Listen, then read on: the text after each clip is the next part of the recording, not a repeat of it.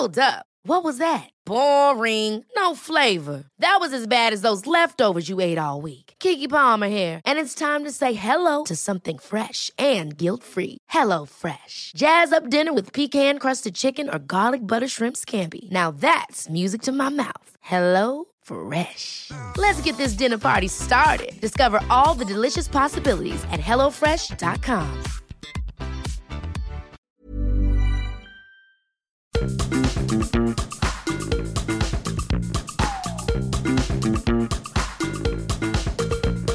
This is Reasons to Be Cheerful with Ed Miliband and Geoff Lloyd. Hello. Yo, buddy. Is Yo, that- bud. Are we going to become more broish? Yo, bud. Yeah. so it went well. The live show. It went well. Yeah, I think uh, fair to middling. Oh come on. I'm quite hard on ourselves, self-critical. We are, my my wife is a very critical person. She's a very harsh person, and she said that she enjoyed it enormously, but she said I've got to stop trying to make the phrase borderline millennial a thing. No, I think it's quite funny. Well, she she says that it smacks of desperation on my part. No, it's good. We had a good time. The audience had a good time. They don't think our podcast is too long. We, asked- conducted a spontaneous uh, opinion poll. Yeah, people- exactly. So I was worried it was getting too long, but people seem to be fine with that. Um, No, it was good. It was good. We're going to do more, aren't we? we are well. We, we're going to do another one. Um, Quite soon. Mm, just a couple of weeks' time, actually, in Liverpool. So if you're listening to this in Liverpool or perhaps somewhere else in the northwest, you fancy popping across? Or even not in the northwest. You don't need a passport. You don't need a northwest passport to Not get yet, no. Not yet. No. um, we're going to be at the Liverpool Guild of Students, Mountford Hall, on the 19th of February, which is um, a Monday. yep. and um, tickets are on sale now. You can have a look in all the uh, information about the podcast in the podcast notes, and there'll be a link. And it's going to be really exciting and fun. I'm really looking forward to it. Yeah, me, me too. And there'll be more live shows coming soon, including in uh, Doncaster, where I represent. I lo- I look forward to that. Oh, I'll tell you what I wanted to ask you before we get into it. Mm. Uh, how do you feel about moving out of the Houses of Parliament? I saw in the news I thought for a minute you were going to say moving out of this loft. I thought you were going to tell me something. No, it hasn't I was really shocked. No, we'd have to obviously have a vote of both houses of parliament to decide whether we moved Yes. out of. Uh, um, I feel I, I voted for it. I think it's good for us to move out. Is it as dilapidated as Yeah. uh, it is? There's a place you park your car, and honestly, I think it's like is massively a health hazard. There's all this like live wiring where you're walking down to it, and it's got always absolutely all flooded with water and everything. I mean, it just looks really like shonky donkey, really bad. shonky donkey. yeah. It's another Ed, Edism for Uh, you. um, next round of merchandise, we can have a shonky donkey in there. It's the best kind of donkey in my view. Uh, um, no, it's really, it's really, you know, and also I think uh, this has been a hot, long historic problem of people putting off. I think the last time we had proper repairs, they were put off and put off and put off, and then end up costing more money. So I think it's like we should just get the f out and then you know get the repairs done. When was the first time you ever walked in that building? Um, that is a good question. I think at the age as a teenager, I must have gone to see a debate or something. Other people get to see the Smiths, Exactly. people going raving. Yeah, I went to see the debate about Westland. The Westland helicopter. Yeah. I got, I got quite obsessed with the Westland helicopter thing in the 90, it was the 1986. Was it like the thing that brought Michael Heseltine? Uh, he Michael resigned Heseltine- from the cabinet over Yeah. it. Yeah, but it, but it was a thing where Thatcher famously said, "I may not be prime minister by 6 p.m. tonight." Wow. Uh, but I don't think I don't think that was ever going to happen. But it was it was all it was one of these things that's quite obscure, Mm. but it sort of became a big scandal. Can I just say, I don't know if you can hear this on the microphone, but my son is yelping. Hmm. I don't know if. I'm just going to stick my head out of the door and see if he's. Uh... I, I'm going to sort of I'll keep it going on my own, listeners, uh, while Geoff tries to uh, sort out his uh, son. He's showing that he's being the caring dad. Um, Sounds like he's having he's, fun. I don't think he's having fun. pain. It wasn't. It was, It was all fine. Yes. So Geoff is now back at the microphone, and it was all seamless uh, because you know that's what we like as professionals. Um, That was very good. yeah, you it was did a good job of filling good. there. It felt a bit just a minute-ish, but Yeah. anyway, um, I don't, well, I didn't have headphones on, so I didn't hear if there was any repetition. deviation. Yeah. Um, so, should we talk about what we're talking about this week then? Yes. Sortition.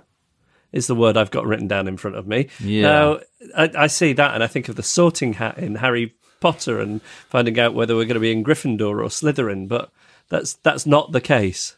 I think what this really is about is democracy. If democracy is just about elections once every four or five years, is that good enough?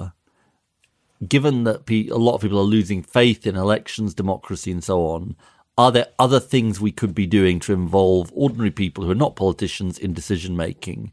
And what the people we're going to be talking to have pioneered in different ways is it's based on a very simple idea, but it's based on the jury system, really, which is you choose people randomly to deliberate on issues of national importance. And we're going to be talking about why that might be helpful for decision makers and decision making in our country. Right, because in recent years, of course, we've had the uh, we've had a couple of referenda, but there's almost an idea that things which are too toxic for politicians, they um, knock them over to the general public, and the general public either they, they don't turn out for the vote or they turn out and the, the opinions aren't necessarily the best informed ones, and it's, it's sort of a way around that. Is that right? Yeah, and uh, you know, look, I'm I'm interested in this. Gordon Brown was briefly interested in this idea when he first became prime minister. I, I, I think that I think what it speaks to is that you know often the way political debate is conducted can feel quite superficial and can feel like people aren't being properly informed. And the question is by by we obviously want everybody to, better, be, to be better informed, but by selecting certain random groups of people to get engaged in decision making, can we make a difference? And are there other things we could be doing beyond elections um, to to engage people more in in decision making? So it's not an alternate; it's, it's an addition to the existing form of representation. I think when I was thinking when I, you you first mentioned it, I thought, yeah, are we really going to do a whole podcast about something we could do instead of voting? I mean, I know as Jesus Christ once famously said, if voting changed anything, they'd abolish it. Exactly. But, um, what? Don't think it was Jesus Christ. I just think if you don't know who the quote is from, attribute Oh, right, to, to Christ is, Yeah. a, is a good rule. I think in the. Jeffocracy there might not be voting because you might. Well, maybe you're just going to be so popular that it will be a sort of North Korean situation. You Bit get more benevolent hundred percent of the vote, hundred and one percent. So we're going to be talking to David Van Reybrouck, who has uh, written a book called "Against Elections: The Case for Democracy." Uh, Professor James Fishkin, who is widely seen around the world from Stanford University as one of the people who's really the founders of the idea of deliberative democracy, and then Sarah Allan, head of engagement at Involve in the UK, working pe- with people on deliberation and democracy. And in addition to that, coming in to pitch ideas which could be potential reasons to be cheerful, a very funny comedian. Uh, you will have seen her on TV. She's also often on the Bugle podcast, Felicity Ward, which I'm very excited about. She's really funny. Great. So, do you have a reason to be cheerful this week? Well, yes. Um, th- there's this guy George Ezra who we had on the podcast yeah, on you- you may uh, have- may have uh, mentioned on passing. Sunday, and I don't know whether you know, but I had lunch with him. Yeah, yeah, Uh, yeah. You mentioned anyway, well, it, yeah. last Wednesday I had lunch with him. This week, last Wednesday I had a pot noodle thi- this on my own. this week for lunch. This week, I don't even think you had a pot noodle for lunch. Uh, um, uh, What, you think it's more of a fancy dinner time? yeah, yeah. This week, I uh, this week we went to his Justine and I went to his concert at the Shoreditch, Shoreditch Town Hall. It was great, and I met his his his parents, who are absolutely lovely people. And honestly, the thing about George Ezra uh, is that he's so kind of grounded and normal for somebody who's a kind of pop star, and uh, he, I can see why because his parents, all of his mates who are from Hertford. Uh, where he grew up are just inc- incredibly nice, and we had we had a great time, Wow, and we felt borderline millennial. It sure would have been uh, sure would have been nice to get a ticket. But just to be clear, Geoff was invited was, to the concert. I do not because you know I've got enough grief for the lunch. You were invited to the concert, but you had other I- I couldn't get responsibilities. yeah, I couldn't get a babysitter. fair enough. Maybe Yeah. I should have offered to babysit and not come to the concert. Yeah, no, no, that would that would have been it would have been quite beyond preparation. Would have been quite beyond the call. um, So, because George was on our live show in London on Sunday, did you go on and do a song with him? I was tempted, but I just thought, uh, you know, save it for the bigger stage. Yeah. Really. so maybe if he's Do a Gla- Glasgow next year, Right. you know, I think probably that's the sort of right moment to Yeah. unveil my my uh, my musical talent. But a good concert. Great concert, yeah. Um, and uh, you? So my reason to be cheerful, I would never have picked this as a reason to be cheerful, but my wife has insisted that I use it because she thinks it's a good one. So last night we were performing our pre-bedtime ablutions. She's brushing her teeth, and I go to the I go to the loo, and I'm I'm urinating, and I feel a little pain. And I say to her, I think I've got cystitis. Can men get cystitis? And she says, Well, if they can, you're bound to get it. You you get everything. If there's an ailment, you're going to get it. So I'm I'm sort of like in a little bit of discomfort. And I say to her, Does does this look normal to you? And and she says, Well, I don't know. Maybe maybe it does look a little red. And I'm saying, I'm, I'm not I'm not sure. Does it? And um, and then all of a sudden, like two drops of undiluted blood drip out of my appendage. So she says, Right, you'll go to the doctor's tomorrow morning. So I wake up this morning, I ring the doctor at half past eight, I get an appointment at 11 o'clock, I go. The GP is just brilliant. You know, she wants a urine specimen, she wants me to go back for blood tests on Monday. She thinks it's very unlikely it's anything than other than a um, uh, urinary tract infection, but she, you know, she's she's on it. But she also wants to examine me just to check that everything looks right down there, which she does, and she says, "Well, that is a fantastically healthy looking penis." And I thought maybe that's just the thing she says to patients who feel uncomfortable because you know nobody likes to be examined in that way. But then we go over to the desk. You know, I put I'm dressed again. She's talking me through what she's going to do, what test she's going to run, and she said, "And like I say, that is a fantastically healthy looking penis." So here I am, age 45, and a medical professional is giving me that that that compliment. That's a reason to be cheerful, right? do, do you not agree that that's a reason to be cheerful? Right. Uh, well, congratulations. Thank you I always knew you had it in you, so to speak. You're listening to Reasons to be Cheerful with Ed Miliband and Geoff Lloyd. So we're joined now by David Van Reybrouck, historian and writer who wrote the recent book Against Elections, The Case for Democracy. David, thank you so much for joining us. It's a pleasure. In your book, you talk about what you call democratic fatigue syndrome, which led you to some of your conclusions about how to improve and enrich our democracies. Tell us a little bit about how you see this democratic fatigue syndrome. Well, it seems to me that many Western democracies are suffering from this condition. It means that less and less people are member of a political party, less and less people bother to go and vote. Making a government seems to be harder. Running a government until the end of a term it seems to be harder in quite a number of countries. And I think the defining feature of democratic fatigue syndrome is the growing distrust between citizens and politicians. And it's not only citizens distrusting uh, politicians, but also vice versa. And your book charts the 3,000 years or so of democratic experiments across the world and asserts that only for the last 300 years have elections been synonymous with democracy. Well, yes. explain to us a, a little bit about the history. Well, today we, all, we always think that if you say democracy, you say elections, that the one cannot go without the other. But this is forgetting that we've been trying to do democracy for about 3,000 years. We've only been doing it through elections for the past 200 years. So it's not, it's not necessary to consider them as, as, as this one and the same thing. If you look back at ancient Athens, uh, which, is, which is the cradle of, of, democracy, you'll see that of, of the 7,000 public functions, only 100 were, were elected. All the rest were drafted by lot.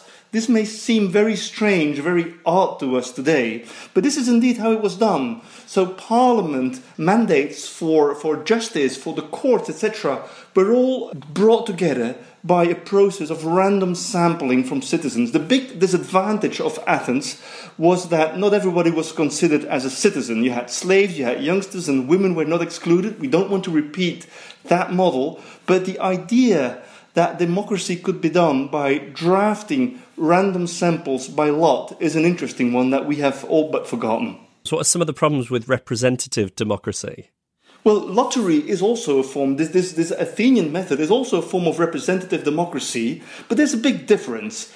If you are elected thanks to elections, thanks to a vote, at the end of the day, you always have to balance the long term and the short term. You always have to balance uh, serving the public good and making sure that your party will win the next election again. But this has worked for about 200 years, it has worked quite well.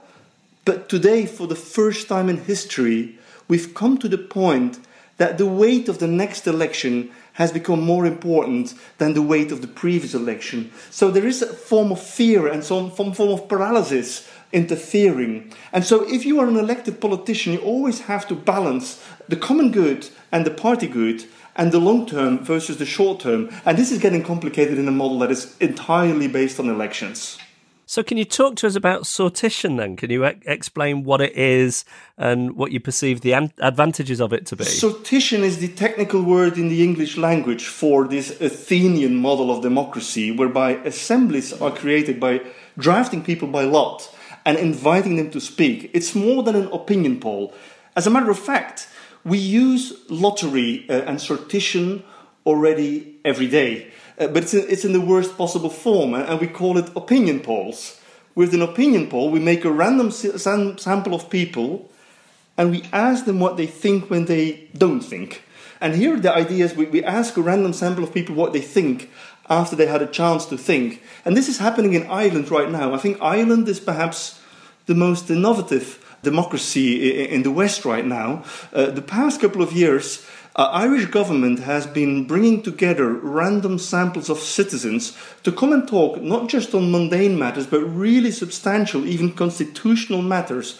One of them was same sex marriage a couple of years ago, and 100 people were brought together then. 33 were politicians, elected politicians, 66 were random citizens drafted by lot and they came together for uh, 14 months. They had to discuss a number of issues of the Irish Constitution. The most controversial one was the same sex marriage issue. And those people came together uh, for a period of 14 months. They saw each other for one weekend every month. And they basically learned from each other, learned from the experts they could invite, and were able to make a recommendation to the Irish government about what to do with same sex marriage. And their recommendation was that the constitution should be adapted. Now, that went into a referendum, and that was the first time in history that a constitutional change was brought about thanks to working with a random sample of citizens deliberating with each other. And David, what is the advantage? That's a really good specific example, but what is the advantage of that over a politician coming forward and saying now's the time for a referendum on same-sex marriage or you know campaigners forcing politics to take account of it? Why is it sort of different? It's different because it's better we have basically three ways to do democracy. Democracy is the government in which people speak and decide and determine their future. Uh, we know two procedures quite well. One is elections, the other one is referendums.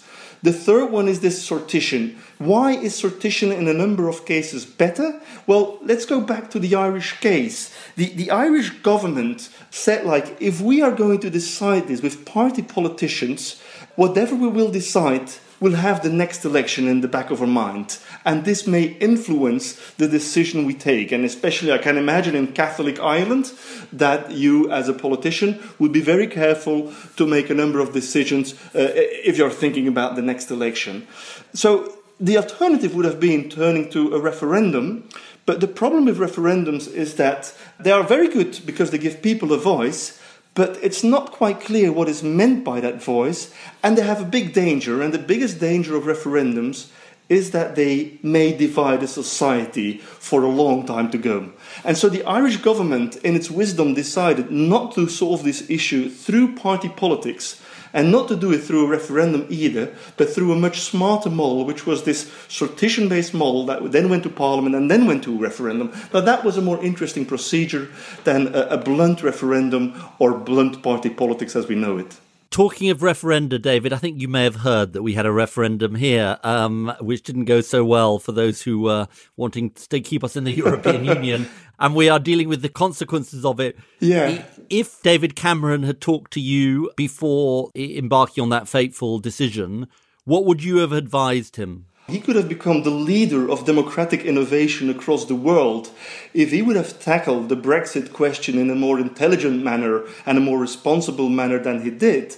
The problem is with, with the Brexit referendum, it's very hard to know to what extent this decision was taken rationally. Some of the people were obviously clearly documented, but there was no need for documentation. And so, using the, the lottery model, the old Athenian model that is being experimented with throughout the globe, if that would have been used in the UK, the answer would have been more substantial and richer. It is not necessarily the case that Sortition would have given a different answer. It might have been the same answer, and that's fine. I don't personally, I don't have any problem with Brexit as long as I know that it was taken rationally. Let, let me ask you this. Um, if you think about the Athenian city state or yeah. the Venetian uh, city state, Yes. It was a much, much smaller number of people. Yes. I think my, I think my, the central kind of issue I would pose to you on this is that if it's if you have like a few thousand people in a city state of tens of thousands of people, you can see how it can win legitimacy. That's right. The, the, how how do you do that though in a country of sixty million plus people, the UK, bringing together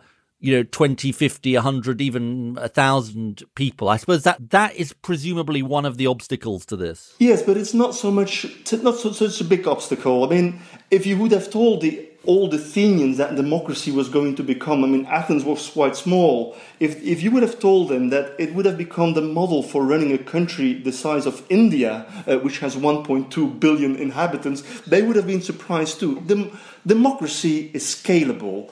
And these experiments, I mean, they, they go way back to, to ancient Athens, but they've been done in the present as well. They've been done for the state of South Australia, in Canada, states of Ontario, British Columbia. Millions of people in organizations and countries of millions of inhabitants have been experimenting with this procedure. Uh, Ireland is not as big as, as the UK is, but it is interesting to see that it goes well beyond the level of an, an antique city state. Now, what I would do, what I would have recommended David Cameron had he asked my advice, I think I would have worked on the level of the constituency. I think I would have brought together a random sample of 100 citizens in each and every constituency across the UK.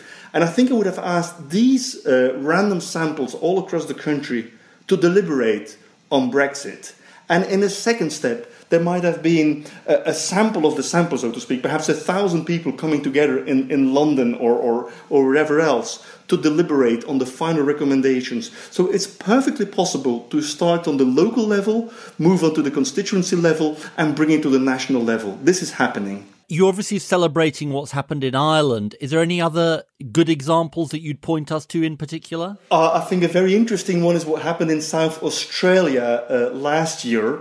Uh, I was told by the people who organized the, the event in, in, South Australia, there was a big discussion whether South Australia, with its limited economic resources, uh, was going to become the global storage place for nuclear waste. I mean, obviously, that would have brought in quite a lot of money, but it entails some dangers. And there too, Australian politicians were like Irish politicians in saying that, well, uh, this is too touchy for party politicians to, to solve and it's too divisive for a referendum. Uh, let us do it differently. They brought together uh, 300 citizens from South Australia. They asked the citizens who are the experts you trust to solve this issue. They, the citizens came together for a number of weekends. They were given time, they were given information, they were given a space to deliberate, and at the end of the day, the recommendation of the uh, South Australians was that, uh, although in the short run this may bring a lot of cash to South Australia. In the long run, this is not a clever idea because we do not know the geological consequences. So, this is again a very good example to see where regular citizens can basically go faster and be smarter than elected politicians. Last question, David. We've got something called the House of Lords in Britain. Um, I, re- I recently shared a lift with somebody who had the Earl of Sandwich on his name badge, and I thought, God, I'm sharing a lift with the, the great, great, great, great, great grandson of someone who invented the sandwich. It's not by virtue of inventing the sandwich that he got into the Lords, but you know, it says something about our uh, situation here. Yeah. What, what would you do with the House of Lords? I'm not sure about the British system. We also have a Senate in Belgium. I'm based in Brussels. It was also the room, the assembly room of the aristocracy. Now that value and that role has uh, dramatically diminished. And I launched the idea that our Senate should become a second chamber with citizens drafted by lot. So we would keep the system of two chambers. Parliament would be the place with citizens who are elected through regular elections, as, as is the case nowadays. And the Senate, your House of Lords, would become the place where citizens are drafted by lot. And this idea was launched a couple of years ago in my book Against Elections, and now leading politicians in Belgium are starting to explore that idea. The same is happening in Holland. Leading politicians in Holland are talking about it. Uh, the idea of having a permanent representation of ordinary citizens might not be uh, such a bad idea after all. And especially to have citizens who are free from electoral fever, who are free, free from party pressure, would be a great complement to the present system of representative democracy. David Van Reybrouck, thank you so much for joining us, and we'll pass on to the uh, Lords that they might be abolished for uh, ordinary citizens sometime soon. thank you. I'm really honoured that we're now joined by Professor James Fishkin from Stanford University, who is one of the founding fathers of deliberative democracy. James, thank you so much for joining us. My pleasure. Just as a basic for our listeners to begin with, how do you define deliberative democracy? Well, in my view, deliberative democracy is a combination of political equality, that's what makes it a species of democracy, and deliberation, where the people can really think, weigh competing arguments, listen to the reasons of others, and come to an informed decision. So it's democracy when the people are thinking, and that's why I use that as the title of my new book that's about to come out with Oxford democracy when the people are thinking. And most of the time, political competition, and with all due respect, many politicians, I'm sure not you, will do their best to persuade and sometimes, not you, but sometimes manipulate the public, mislead the public, do whatever they can. Politicians and parties want to win elections, they don't want to win the argument. So the question is can we make a context where people really want to think about the competing reasons and that involves everybody, can we make such a context consequential for public policy making and important public decisions? And that's what we're doing with deliberative polling in many countries around the world. And and the first deliberative opinion poll, I believe I'm right in saying, took place in Manchester uh, on national TV in nine in the 1990s. Is that right? And and can you tell us a bit about this? That's right. We put all of Britain in one room where it could think about uh, the issue of crime in small groups where they could discuss the issues. A couple of things that I learned that in that first try. First of all, we knew the sample was representative because the 300 who came could be compared to the 600 who did not come but who took the interview initial interview, and in their attitudes and demographics, there were almost no significant differences of any sort. It was a really good microcosm. Second point, the problem with ordinary polling is that, or uh, the the opinion you get in ordinary polling is that what social scientists call rational ignorance. If I've got one vote in millions, why should I pay attention to public issues? I've got all kinds of other things I need to do. And so a woman came up to me at that event who was the um, spouse of a participant. We allowed the spouses to come and observe, and she said she wanted to thank me because in 30 years of marriage, her husband had never read a newspaper. But from the moment he was invited to this event, he started to read every newspaper every day, and he was going to be much more interesting to live with in retirement. so that overcame rational ignorance, you see. He knew that his voice mattered. In this case, it was just because it was going to be on national television. But in other cases, it, we've used the fact that their voice matters because there's going to be some consequential decision and the government or important civic groups are consulting their views uh, about it and also they're going to speak in small groups because it's not just 300 or 400 or 500 indeed the one we did recently in mongolia was 700 for changing the constitution in mongolia. But the point is it's they're divided into small groups of 12 to 15 with trained moderators. The basic uh, oh the other thing i learned about that is a microcosm of the public will have its own intellectual resources many of them unexpected. For example the issue in manchester was crime and what to do about it. And I was listening to a small group, and there was a criminal in the sample. I hadn't thought about that, but uh, I was listening to a car thief talking to middle class. He turned up in the sample, and he had things to say about the issues. And what did they conclude about crime? It was uh, very much in keeping with one of the panelists you could summarize the results by one of the panelists in the plenary session was Tony Blair, who was then the uh, Shadow Home Secretary. Tough on crime, tough on the causes of crime. That's right. Now, he said that, so they were beginning to look at other cost effective ways of dealing with crime, especially the root causes of crime. But we've done 108 of these projects since, and uh, many of them have been set up and designed to have an input to public policy or decision making. Tell us where they've been the most impactful, James, do you think? Well, uh, one case was Texas, where not long after that, there was a requirement that, and this will seem like a boring subject, the the eight regulated utilities in Texas had to consult the public about where they were going to get their future energy. Uh, coal, natural gas, nuclear was pretty much off the table, but theoretically a possibility. Conservation or uh, piping in the, the electricity from Mexico. These are consequential choices for the environment, and as we later realized, for climate change as well. The companies said, we need to have something that is representative and thoughtful and informed. And they felt if they just did focus groups, they were too small to be representative. If they did ordinary polls, the polls would represent no not an informed opinion or maybe even non-existent opinions because people never like to say they don't know so they will just offer an answer at random and you can't have hundreds of millions of dollars decisions uh, turning on um, arbitrary answers and if they have open meetings, they get flooded by lobbyists and organized interests that are unrepresentative of the rest of the public. So they did deliberative polls, all eight of them, with the Public Utility Commission.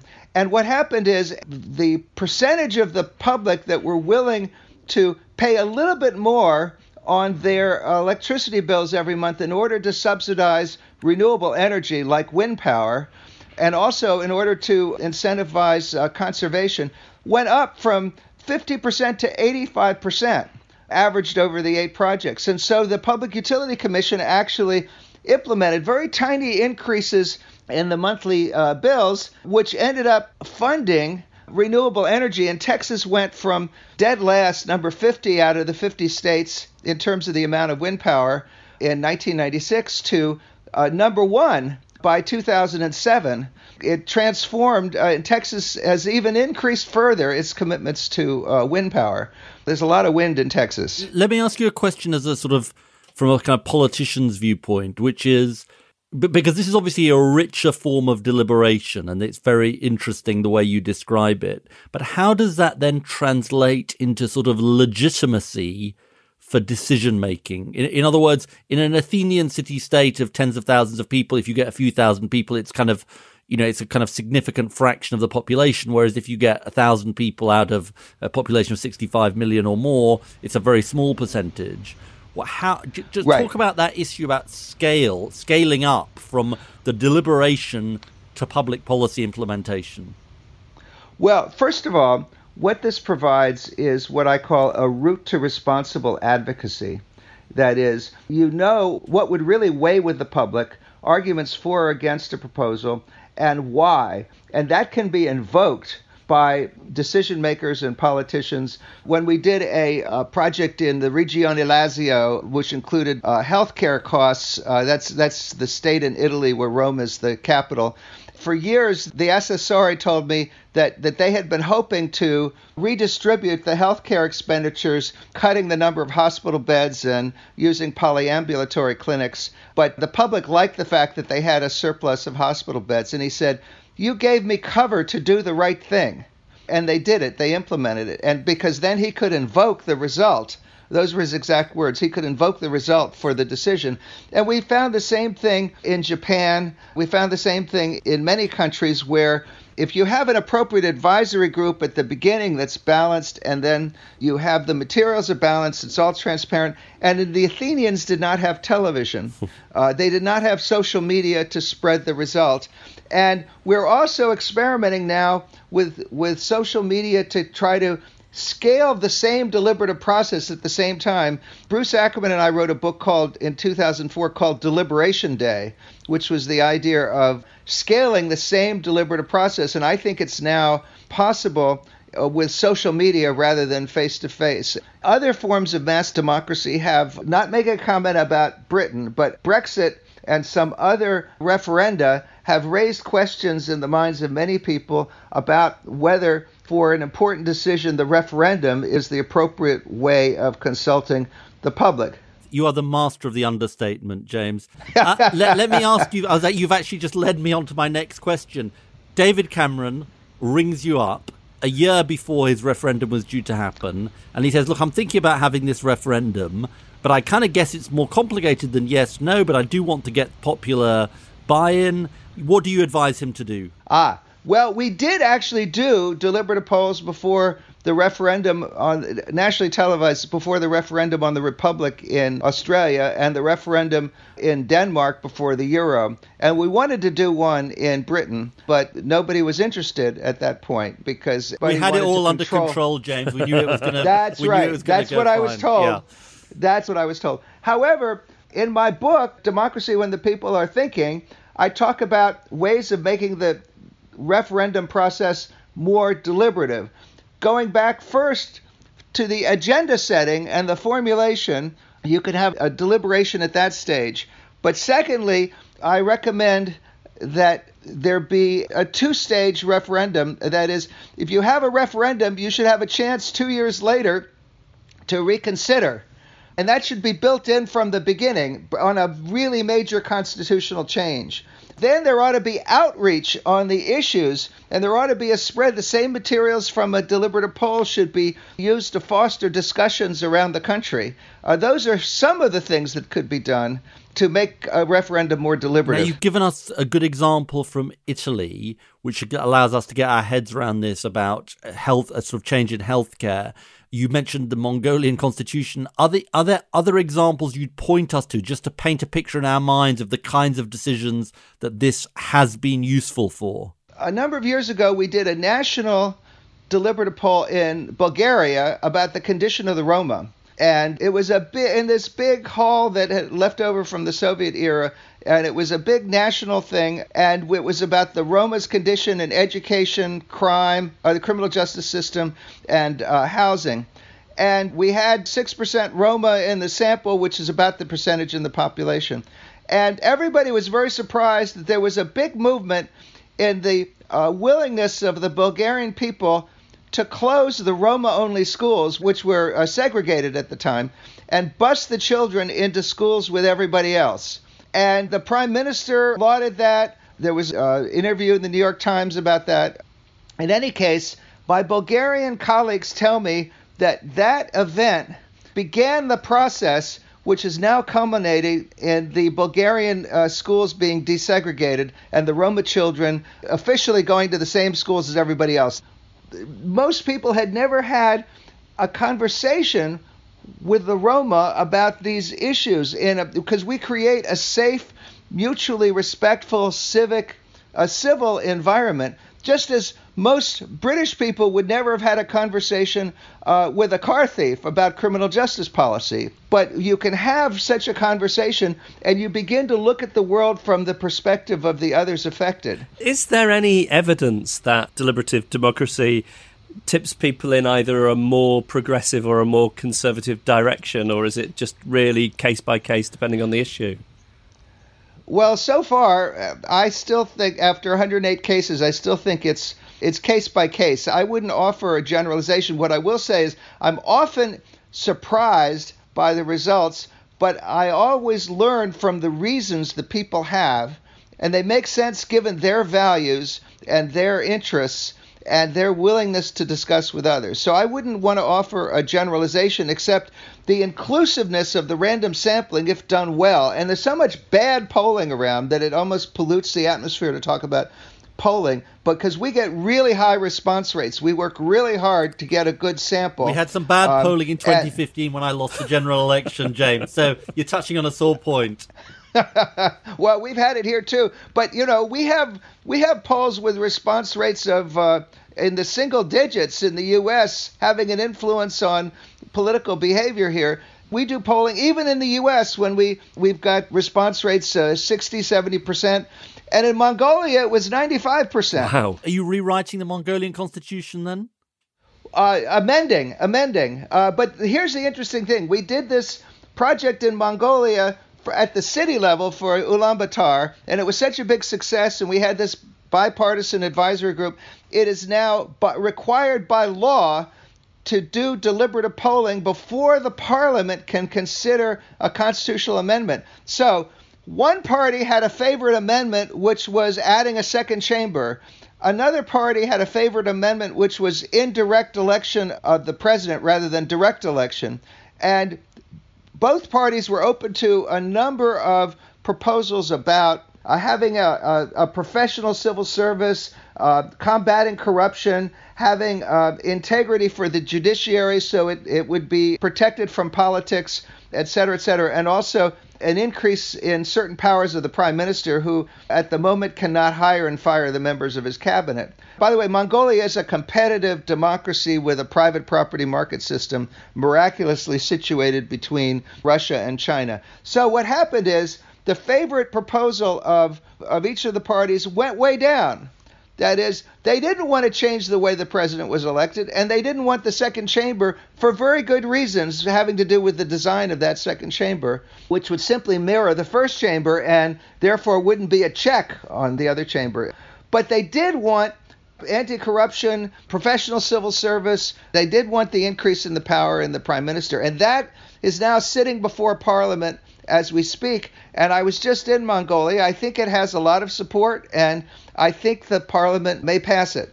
We'll see. You know, that's going to happen after the Lunar New Year holiday. And, and so the deliberative polling, which was an almost perfect microcosm of the people brought to this uh, government palace under a great statue of Genghis Khan, deliberated 700 people in small groups of 12 to 15. They took over the uh, entire main government building for a long weekend, and uh, they came to their conclusions for good reasons. And that's described in my book without the punchline Democracy When the People Are Thinking. And also, a lot of this is described in the Center for Deliberative Democracy website. Well, look, James, I hope they erect a statue to you in uh, Ulaanbaatar alongside Genghis Khan, or at least you get the freedom of Ulaanbaatar. Um, but look, you've definitely got the freedom of this podcast. Thank you so much for joining us. You've been brilliant. My pleasure.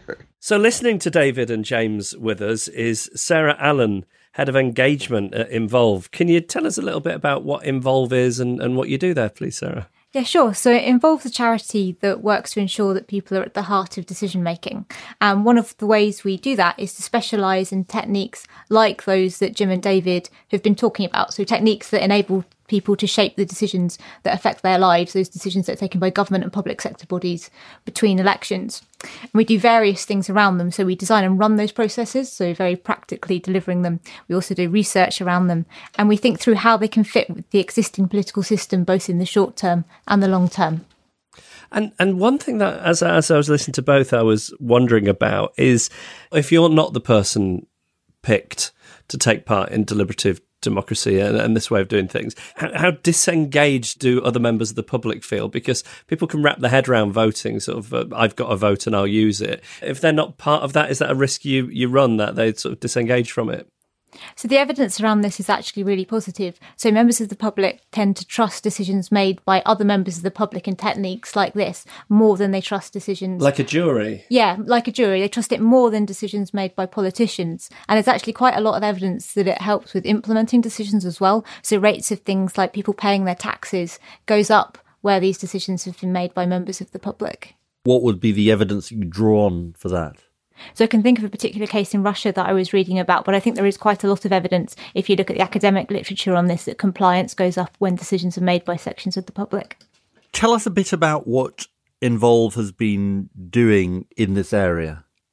So we do lots of things in this area. So we run two, I guess, distinct types of processes using many different methods. But I think it's probably useful to think about it like this. So you have one type of method that's very much what Jim and David were talking about, where you get a representative sample of the public together and get them to make a decision. And examples of processes like that are citizens' juries, citizens' assemblies. So we ran one last year on Brexit, and we've got another one coming up this year in Northern Ireland. But there's another sort of process that we run as well. So we had kind of 34 projects last year. So we do these sorts of things a lot, which is about people's lived experience. So that's not about getting a representative sample of the public, but that's about where areas or where the national government is trying to improve a specific service. So the people you want to talk to then aren't a representative sample of the population, they're the people who use that service. So, what's the for instance of that one? So I run a project at the minute called MH2K, which is on youth mental health, working in four local areas, looking at what they can do to improve youth mental health in those areas. So I don't want a representative sample of the population for that. Who I work with are young people who have mental health problems themselves or whose families and friends do, young people from at-risk groups for mental health. And yeah, sure, I keep an eye on the population. So one of the areas is Birmingham. I look at the ethnic mix of the area, make sure that that's broadly representative within the young people I have, make sure that kind of all the different localities in Birmingham broadly represented, but it's not strictly sampled in the way that Jim and David were talking about because that's not what it's about. It's not about a section of the public making a decision which is legitimate to make on behalf of everyone else. Like if they were going to decide what should happen on Brexit or how social care should be funded. It's about using people's lived experiences Yeah. to say this is what's working about service. And what's your mental working. health thing kind of what's the conclusions it's coming up with, the kind of conclusions or the kind of difference it would make to the service? So it provides a list of recommendations for decision makers. So we only run it in areas where decision makers want to listen to Sure. the results. So it talks about what they can do from prevention all the way through to services to make it better. So we piloted it in Oldham last year where they're now implementing the recommendations from it. And it had things from very simple things like having drop boxes in school so that people could flag that they had mental health problems anonymously to saying that data sharing between services was really poor and young people were having to relive their experiences when they went from young people's to adult services and that people really needed to sort that out because it was damaging. So a whole raft of different So that was the second set of things would be what some people would call consultation, but consultation sort of got a bad name now because consultation is seen as the government knows what it wants to do, they pretend to listen to people and they go ahead with it anyway. What- Yeah, I mean, well, that's fair enough. And also, traditional consultation doesn't think very hard about who you want to reach. So, at its worst, you get quite technical document on a website, Yeah.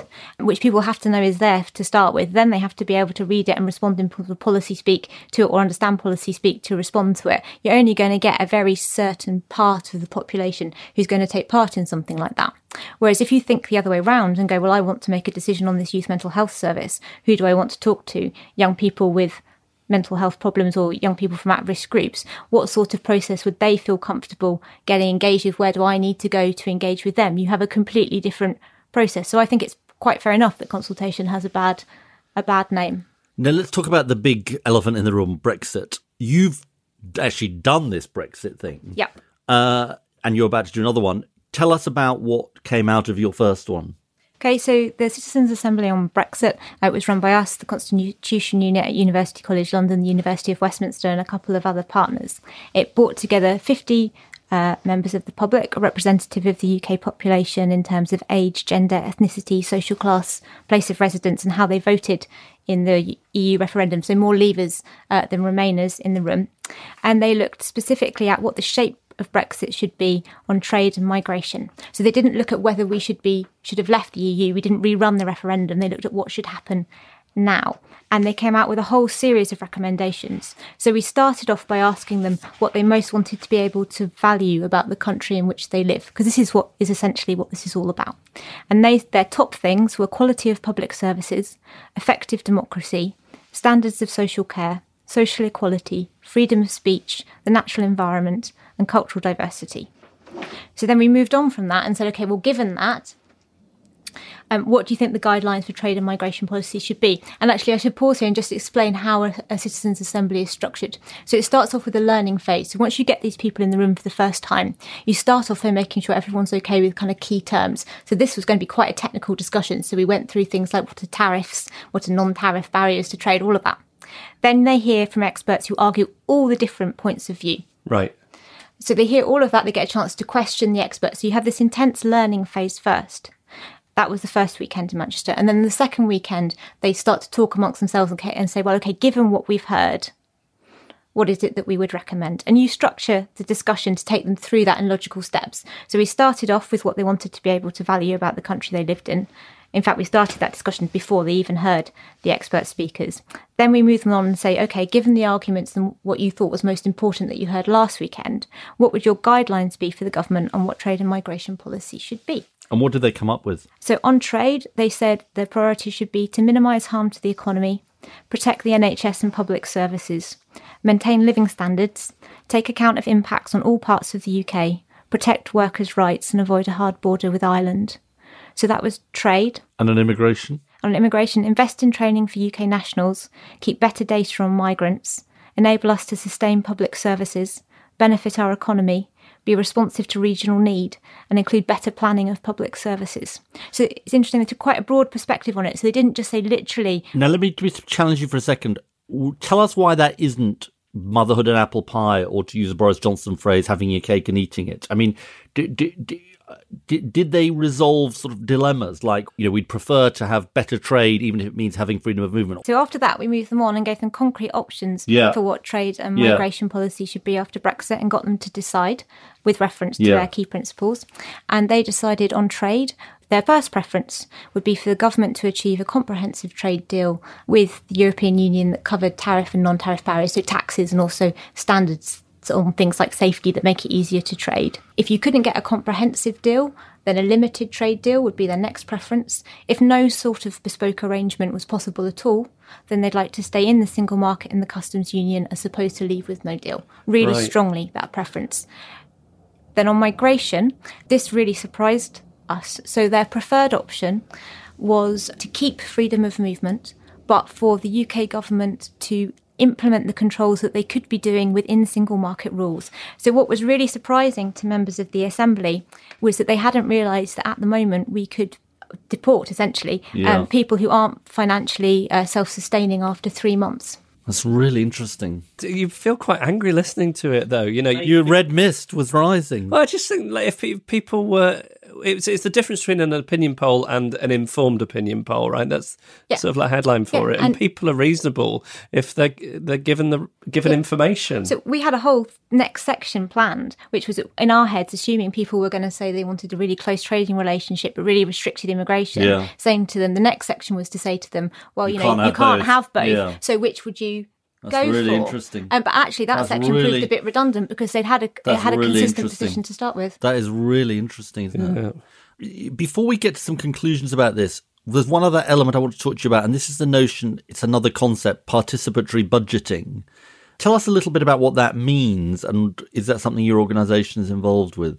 So, participatory budgeting is in some ways quite different from everything else you've been discussing today. So, it can be done in lots of different ways, but usually it involves an area defining a set budget that's open for the process, then collecting ideas for what that budget could be spent on, and then once you've got those ideas, you open it up to a vote, and anybody from that population can vote on how they want it spent. So this might be young people deciding how they spend the youth services yes, budget, exactly. which some councils I think have done. Yes, so that's been done. Um, in Paris, it's a huge pot. It's 100 million euros that people can spend to look at how they want Paris to kind of be a better place to live, essentially, and amenities. So you have things like co-working spaces, green walls, cycle lanes, that kind of thing. So it's different to what you've been discussing because a lot of the deliberative processes that we've been talking about are advisory.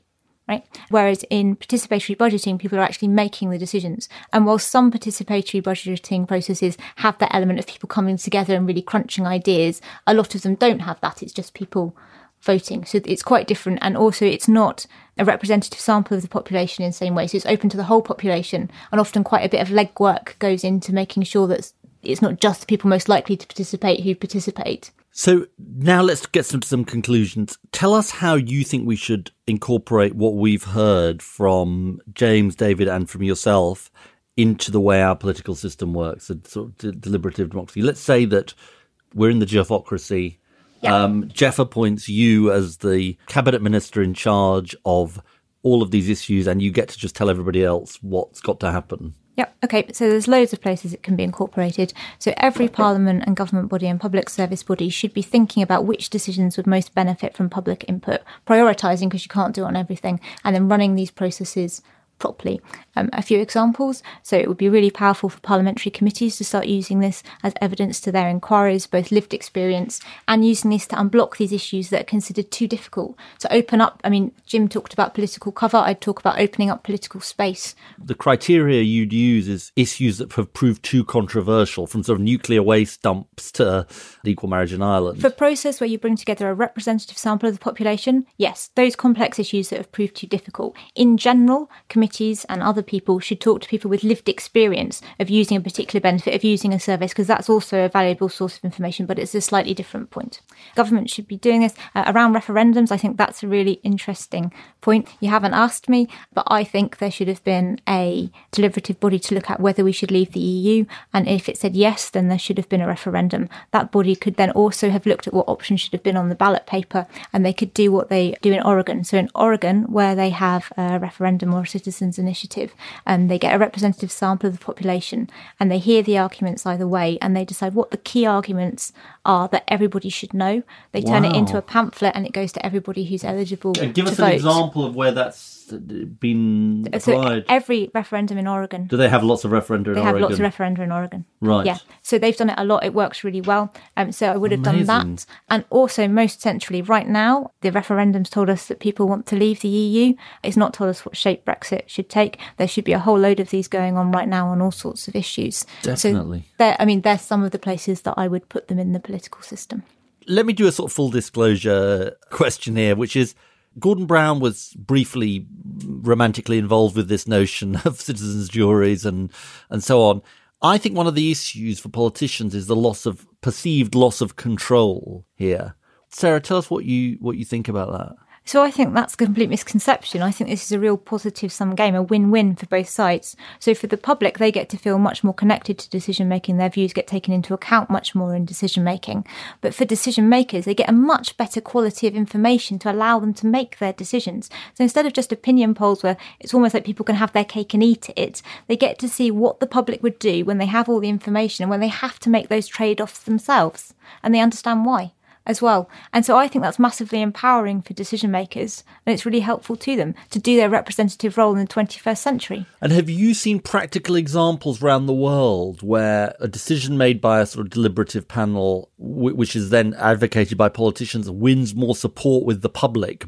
Is there buy in from the public who were not involved in the process? Yes, completely. And as I was saying before, the public are more willing to accept decisions that are made by a representative sample of the public, of people like them, than they are by politicians. At least as willing to accept, often more so, they see them as more legitimate.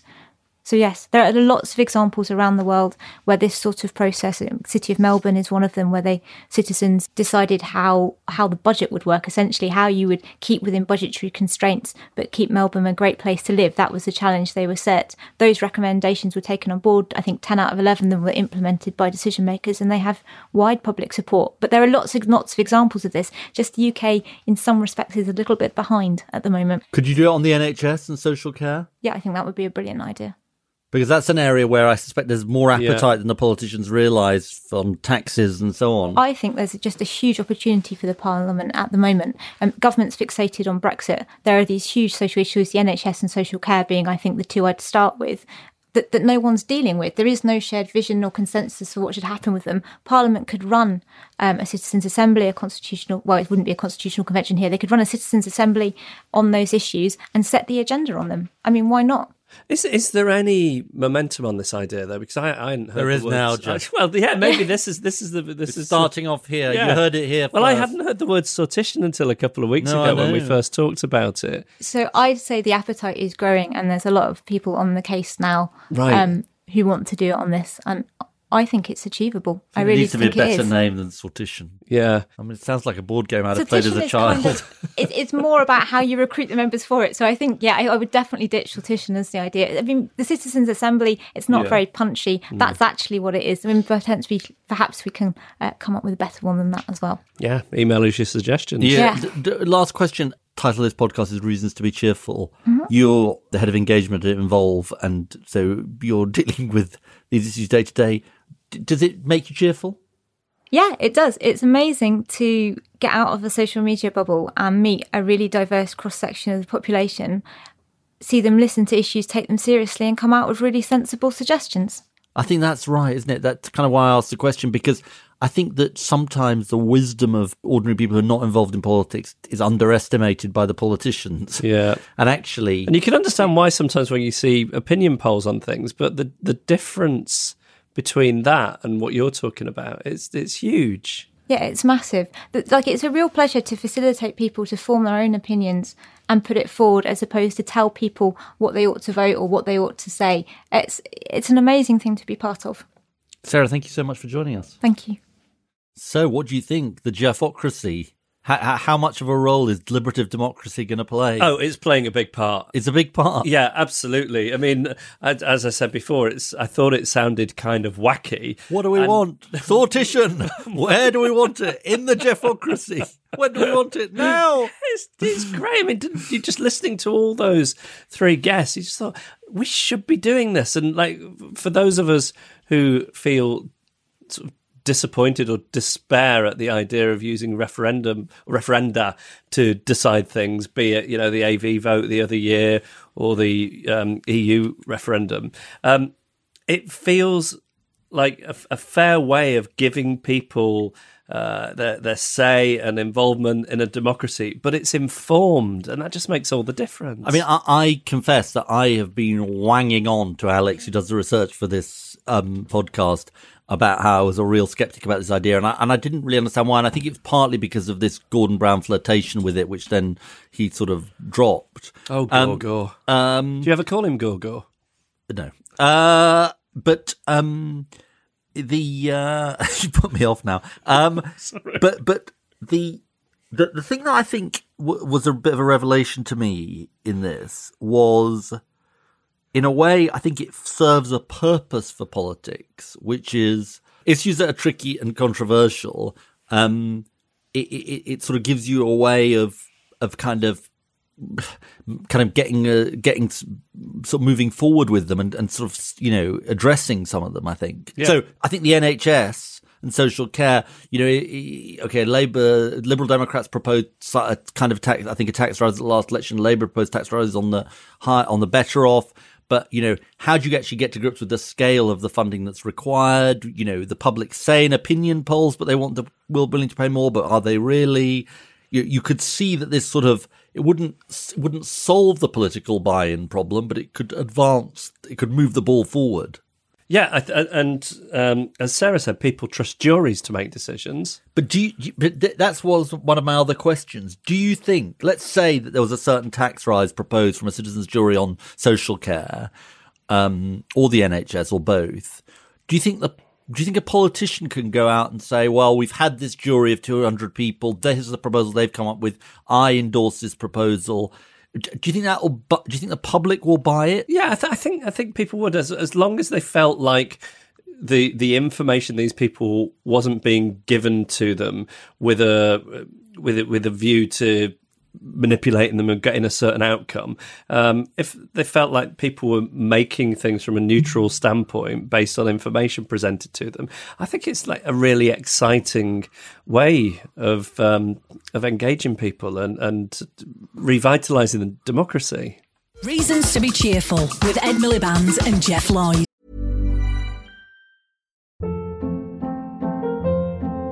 Hold up. What was that? Boring. No flavor. That was as bad as those leftovers you ate all week. Keke Palmer here, and it's time to say hello to something fresh and guilt-free. Hello Fresh. Jazz up dinner with pecan-crusted chicken or garlic butter shrimp scampi. Now that's music to my mouth. Hello Fresh. Let's get this dinner party started. Discover all the delicious possibilities at hellofresh.com. We want to hear from you. Uh, if you've heard something uh, on the show that you want to give us feedback on, or you've got ideas for future podcasts, or you just want to say hi, uh, then email us reasons at cheerfulpodcast.com. You can find us on Twitter and now Instagram at cheerfulpodcast or on facebook.com forward slash reasons to be cheerful podcast. Um, this comes from Richard Bater, who says, Hi guys, just started listening to your podcast. I started with episode 17 on economics and Iceland's gender equality law. As the Prime Minister mentioned, Iceland lends itself to public policy experimentation. In 2010, Iceland published a truth report into the causes of the financial crisis. It traced the causes of the crash not simply to economic, but to deep political malaise. At the time, I was completing my master's and decided to write my thesis about various innovations addressing this malaise. A major part of the response to this was the drafting of a new constitution through participatory process. Though it's still to be adopted at a time of widespread discontent with the present state of modernity and generalized inequality, adapting this model could help to refresh constitutional democracies around the world and forge a new political and economic settlement in step with present realities. If interested to read more, I wrote about it at Open Democracy. Sounds like what we've covered on the Yeah, it does. It's- it's podcast timely, uh, yeah. this week. The next one comes from Henry Barnes. Hello, Ed and Geoff. Wakey, wakey, marmalade time. Given your shared love of the very lovable Paddington 2, what's your opinion of its portrayal of the UK prison system and rehabilitation? Are films like Paddington 2 and the first film, which had a powerful message about the benefits of immigration, a good way to introduce some of the issues discussed with your guests to kids? Or is it just a film about a bear who really likes marmalade? yeah, I think the Paddington story is a lovely story, both about uh, you know people coming from abroad and becoming part of the community here, and uh, without a kind of a spoiler alert and all that. You know, in Paddington Two, there's sort of a rehabilitate rehabilitative aspect. Yeah, I mean, to it, doesn't reflect very well on the British justice system that a bear can be sent to prison for such a long time for a, a minor crime, which in fact he didn't actually commit. That is true. Yeah. That is true. You think it calls into question the sort of general justice? I think so. Did you see it with Justine, your wife, who's a legal mind? Yes. Do you think she would have done a spirited defence of Paddington given the chance? Uh, yeah. Oh, well, she she would have gone out to defend him. Right, Yeah. yeah, Yeah. yeah. definitely. Yeah, I- Definitely. It was, was quite that was quite the and as a judge. I'm sure she would have been. more lenient. Yeah, she would have seen through it. Uh, this one um, says, "Dear Mario and Luigi." That's us. It is. It is a, I should say when I say this one, it's sent by somebody who prefer that we uh, uh, we kept them anonymous. Not because they don't want to be associated with the podcast. There Hope- are other hopefully reasons. not. Yeah. Um, thank you for covering prisons in your latest podcast. I've been meaning to write to you for several weeks to suggest that very topic. Why are we called Mario and Luigi, by the way? Like Super Mario Brothers. Have we got a touch of that to us? I know that when you were wearing your Reasons to Be Cheerful baseball cap on stage at the live show, you had a touch of Super Mario to you. Have you ever grown a moustache? I know you had your beard briefly. No, I don't thought so. of like an old Peter Mandelson style moustache. No, I think I think I'm distracting us. Carry, carry, carry on.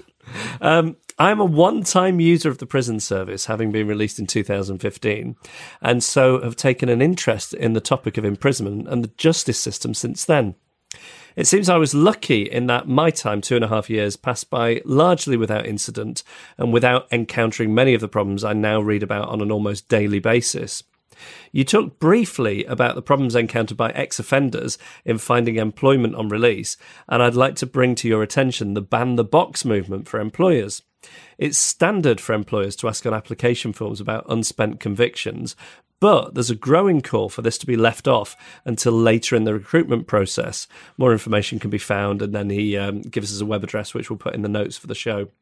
Uh, he finishes by saying, I was sentenced for my crime. I've served my time, but my punishment in this one respect will never end. I think this is an interesting campaign issue, actually. Karen Buck, my friend Labour MP I've mentioned her before, has talked to me about this this issue. Because if, if you're wanting to rehabilitate people who uh, were convicted of crimes, you know, sort of saying that they're kind of were criminals uh, at the early stage, it's probably it's just a sort of big marker for employers not to employ them. For, Yeah, for a lot of employers, Yeah. isn't it? Yeah, because I think there's, there's still a lot of prejudice. Yeah.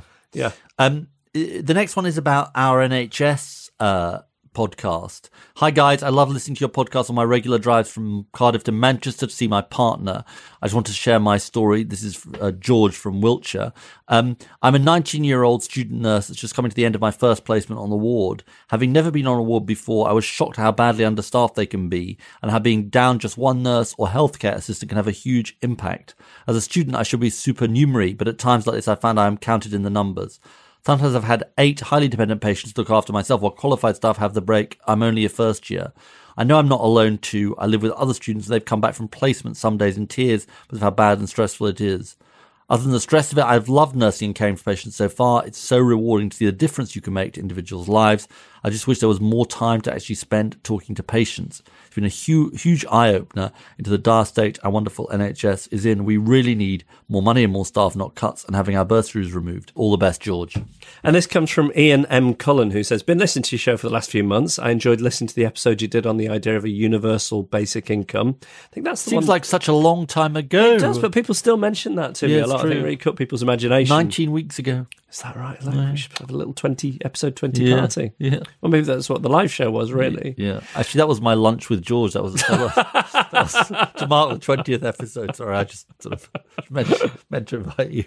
Uh, he, he says about the um, UBI, I think it'll be something that could well happen in the coming years.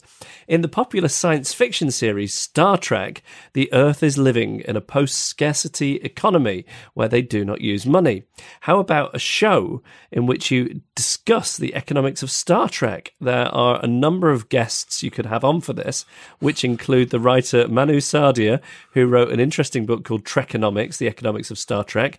You could also maybe have Trek historian on, um, Larry Nemecek, who could probably give some subtext with regards to the history that leads to Star Trek's economy. Well, I know Well, I we, think we, we, know we- let's get William Shatner on. Should we get William my Shatner? on? nemesis, William Shatner. Yeah, should we get him on? No, well, I would tweet him, only he blocked me on Twitter. Yeah, he did. And, Were you uh, a Trekkie growing up? I mean, before you had your contretemps with William Shatner. No, well, I always enjoyed Star Trek. So did You know, I was- quite enjoy it. I was really into my Star Wars and Doctor Who, but I enjoyed Star Trek, and you know, it is is a matter of some distress to me that William- Star Trek One, not not the, much as you like Patrick Stewart. it Yeah, I never, re- never really got. It was just because it was ones. after your time, wasn't it? Yeah, I see where this is going. No, no, no. It wasn't meant offensively. It was after my time too, wasn't Yeah, it? yeah. Yeah. Um, so it is a matter of some distress to me that William Leonard Shatner- Nimoy. I mean, it was, the late Len- Leonard Nimoy. Yeah. Yeah. I bet he wouldn't have blocked me on Twitter. I'm sure he wouldn't Yeah. have done. Can can you do the um, the Doctor Spock thing with your hand? Even though we know you can do Bendy Bully. Can you do the Doctor Spock hand sign? Yeah, we can both do the Vulcan hand sign from Doctor Spock on the HMS. That's not the same as Enterprise. Nanu Nanu, is it? No, that's Mork and Mindy. Well, what was the sign for Mork and Mindy? I don't know what he used to do. Wasn't that similar to that? I, d- I don't know. We do need to have a Dallas discussion at some point. Oh, because you.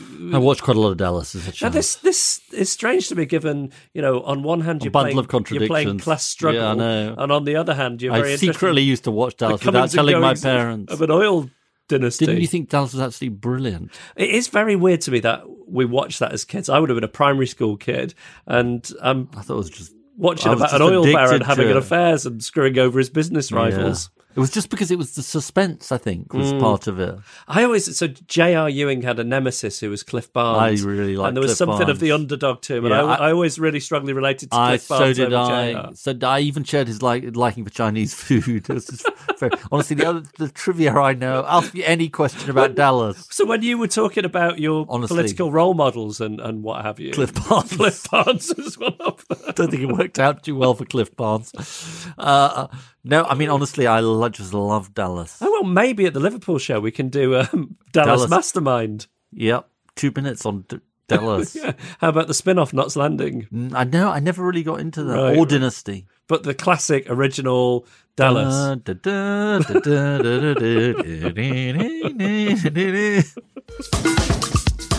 Email us reasons at cheerfulpodcast.com. Follow us on Twitter at Cheerful Podcasts or search for our Facebook page, Reasons to Be Cheerful Podcast.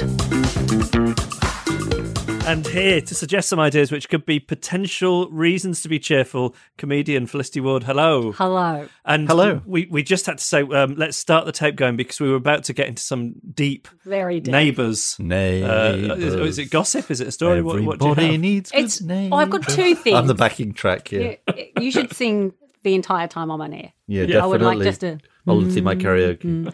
And it's uh, it's sad how many people bring this up when I go on podcasts. They bring up Neighbours Right. about Australia, but I don't even mind because I was a mad Neighbours fan. I would never have done so apart from the fact that we were talking about it before we switched the microphones on. Yes. Yeah. Um, so we were such Neighbours fans. We weren't allowed to eat dinner in front of the television.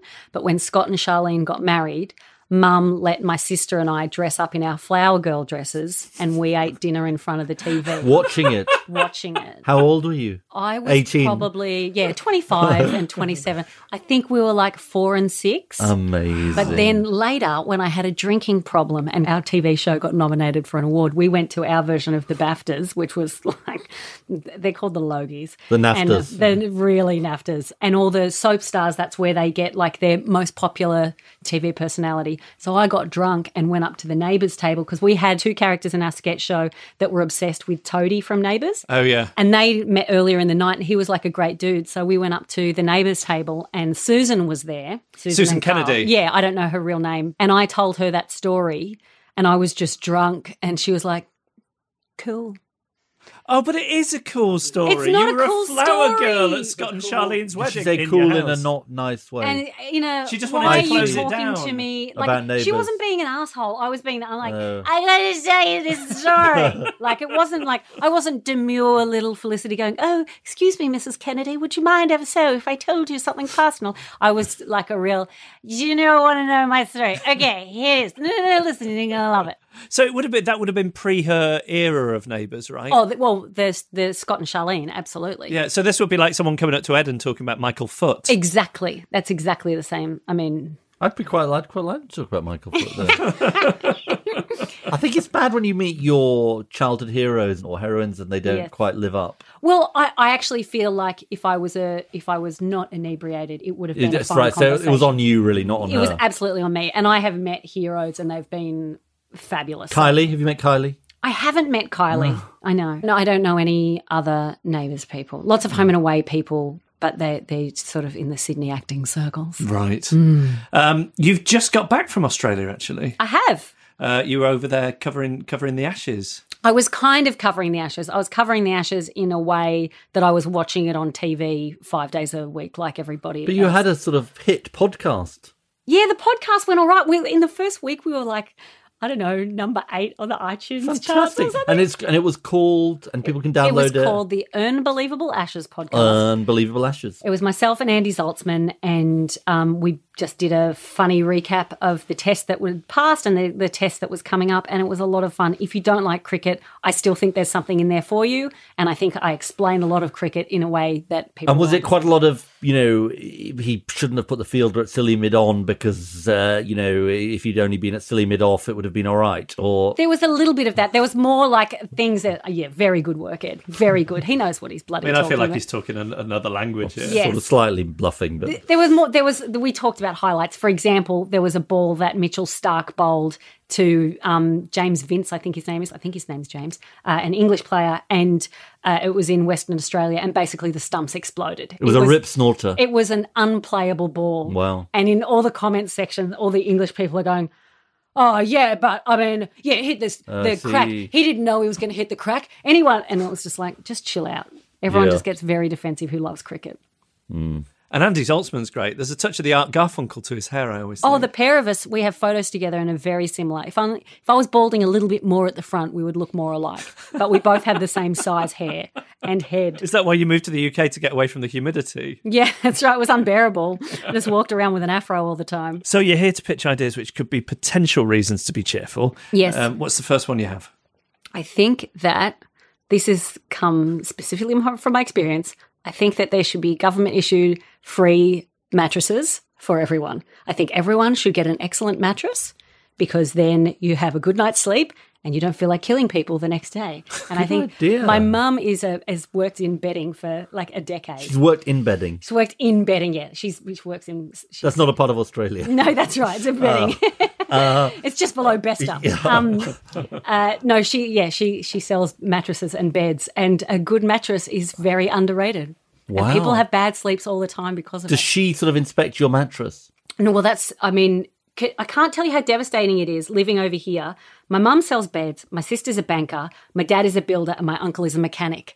And so I have all these like basic needs and experts covered at home. Yeah, except I live on the other side Bring of them the over for a family trip. No, no, I mean, their expertise is very uh, wanted. Their personalities, absolutely not. I'm joking, I'm joking. They're great. So she doesn't, but you can't sort of Skype the bed with her and sort of show her the bed, say, is this the right sort. No, because they also sell different things over here that they do in Australia. But she get, she gives me some feedback. Where, do, where does she stand on the whole memory foam issue? She's so so about the memory foam. She's more on into latex. What, what's what is into latex? No, Into late- late- latex. Into latex. Yes, Not latex. into So latex. Latex, latex mattress mattresses. They're a. Is this for, for bedwetters? It's not for bedwetters. No, it's just a more supportive mattress. Uh-huh. And uh, no, it's. We're I'm not three about steps PVC. behind, I'm afraid. So memory foam, you're going to have to enlighten me. Memory foam is uh, the It remembers your shape of Yeah, your you body. just lie in the bed and it looks a bit like uh, if you ever see photographs of Pompeii where people were frozen by the lava. Yeah. It's like the uh, the.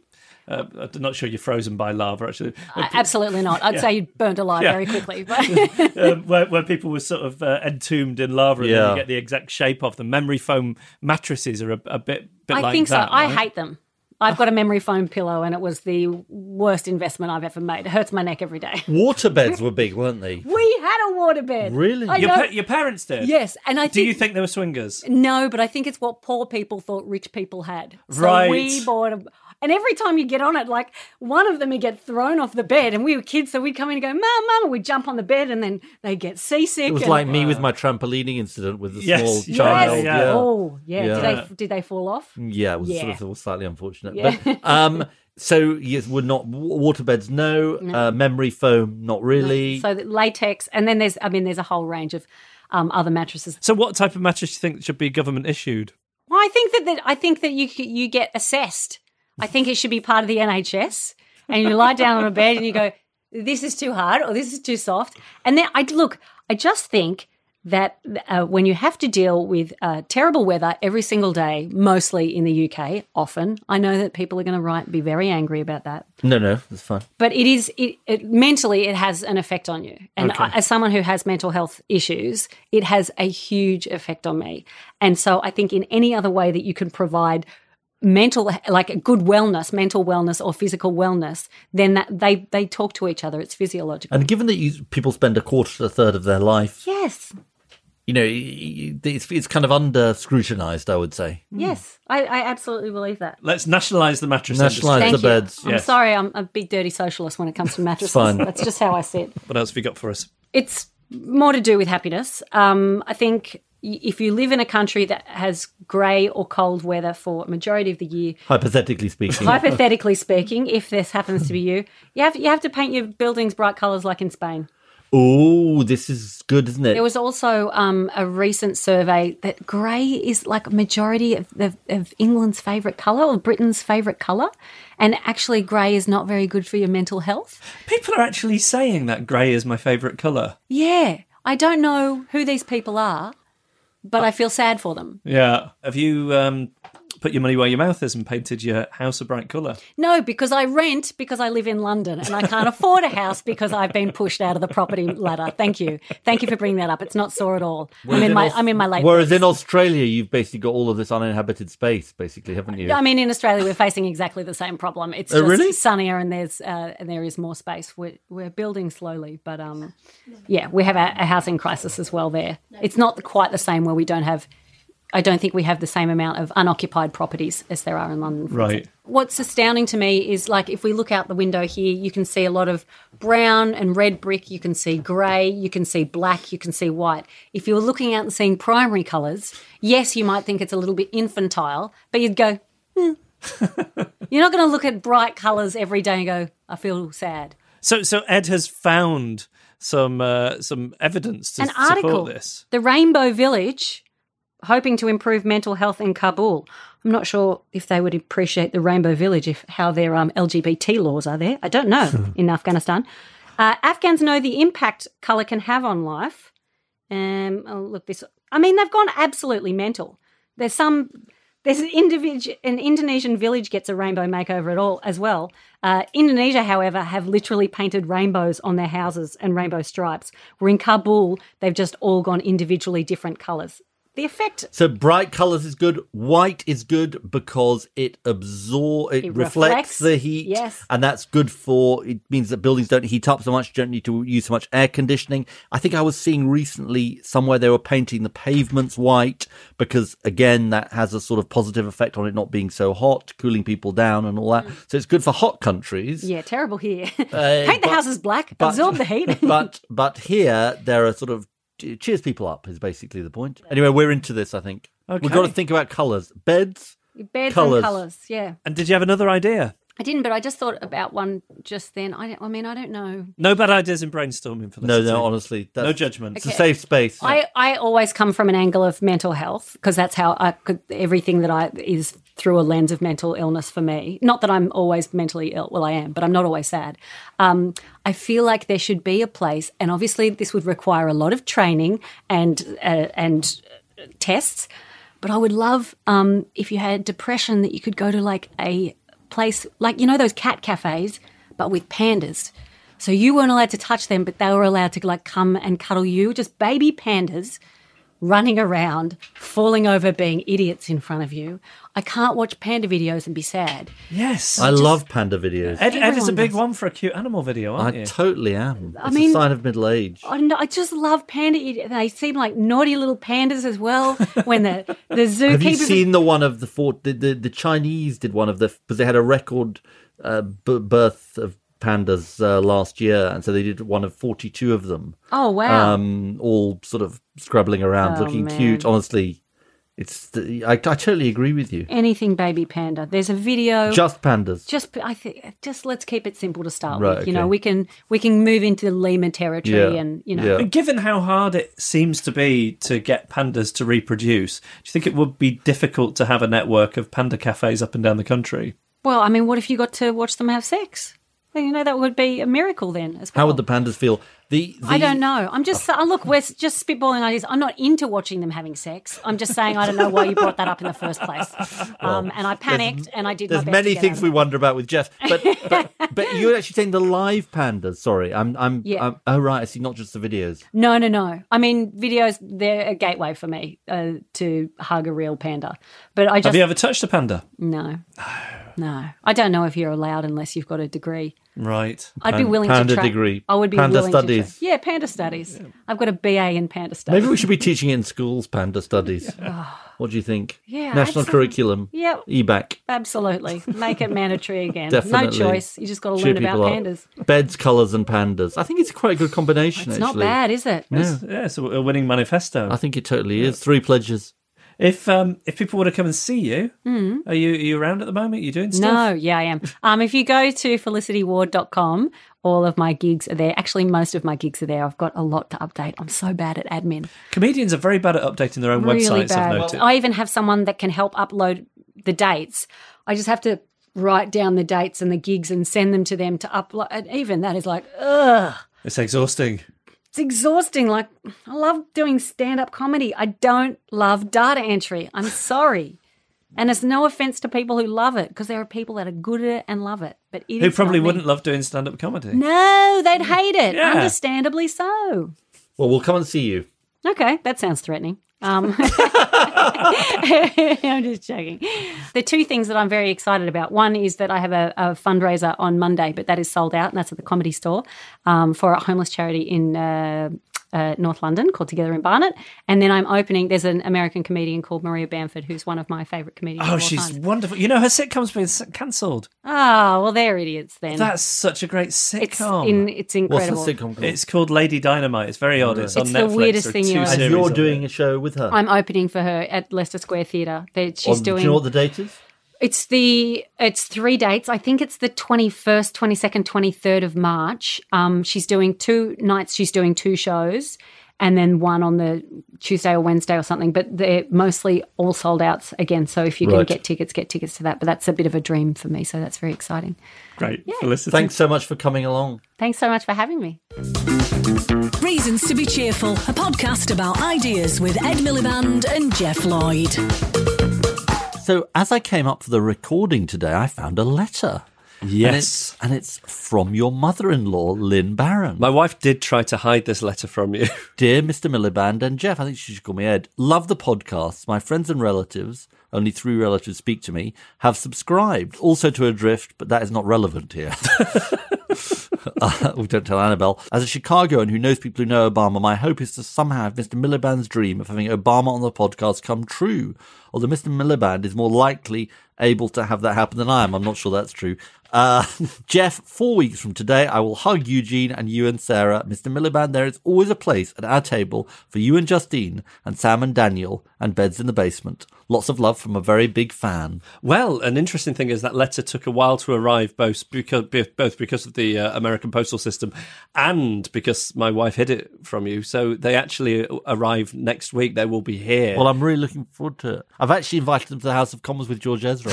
Uh, I forgot to tell you, uh, but but you know she, she's coming to lunch with. Have I told uh, you they're not allowed to stay with us?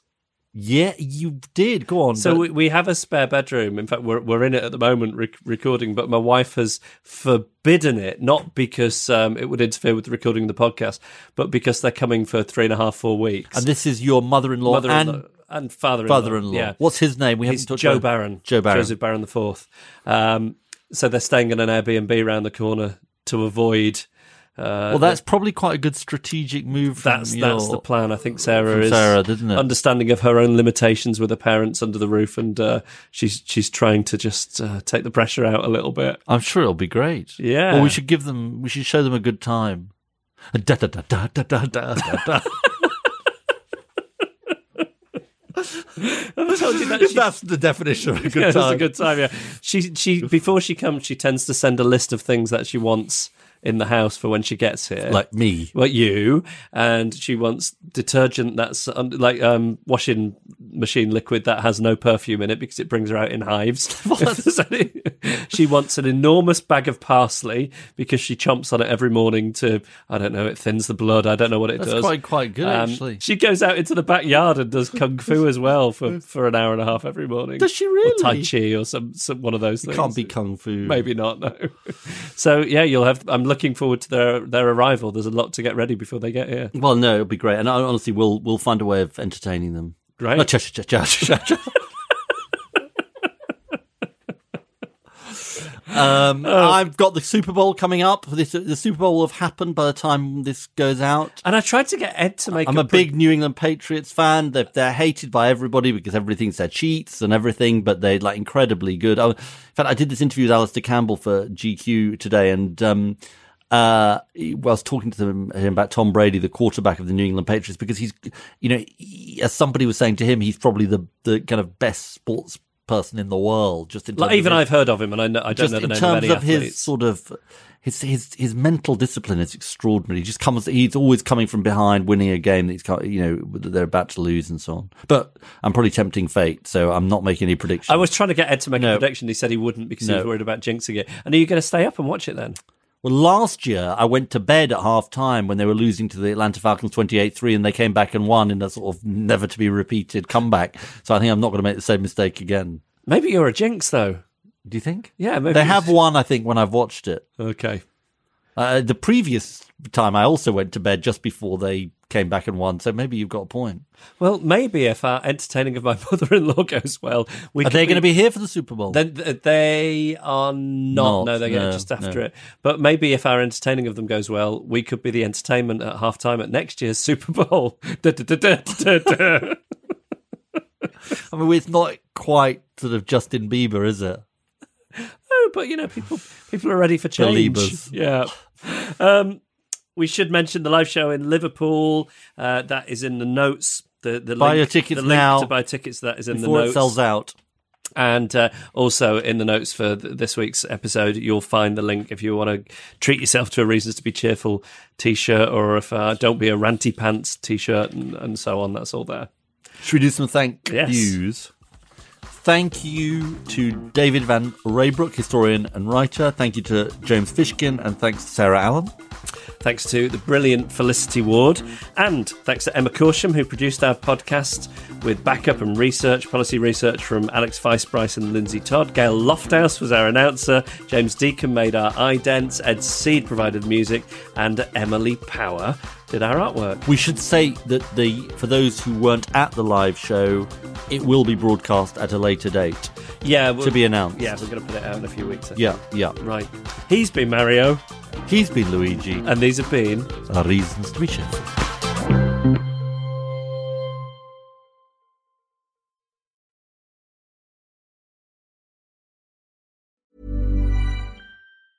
Ever catch yourself eating the same flavorless dinner three days in a row? Dreaming of something better? Well, HelloFresh is your guilt-free dream come true, baby. It's me, Keke Palmer. Let's wake up those taste buds with hot, juicy pecan-crusted chicken or garlic butter shrimp scampi. Mm. Hello Fresh. Stop dreaming of all the delicious possibilities and dig in at HelloFresh.com. Let's get this dinner party started.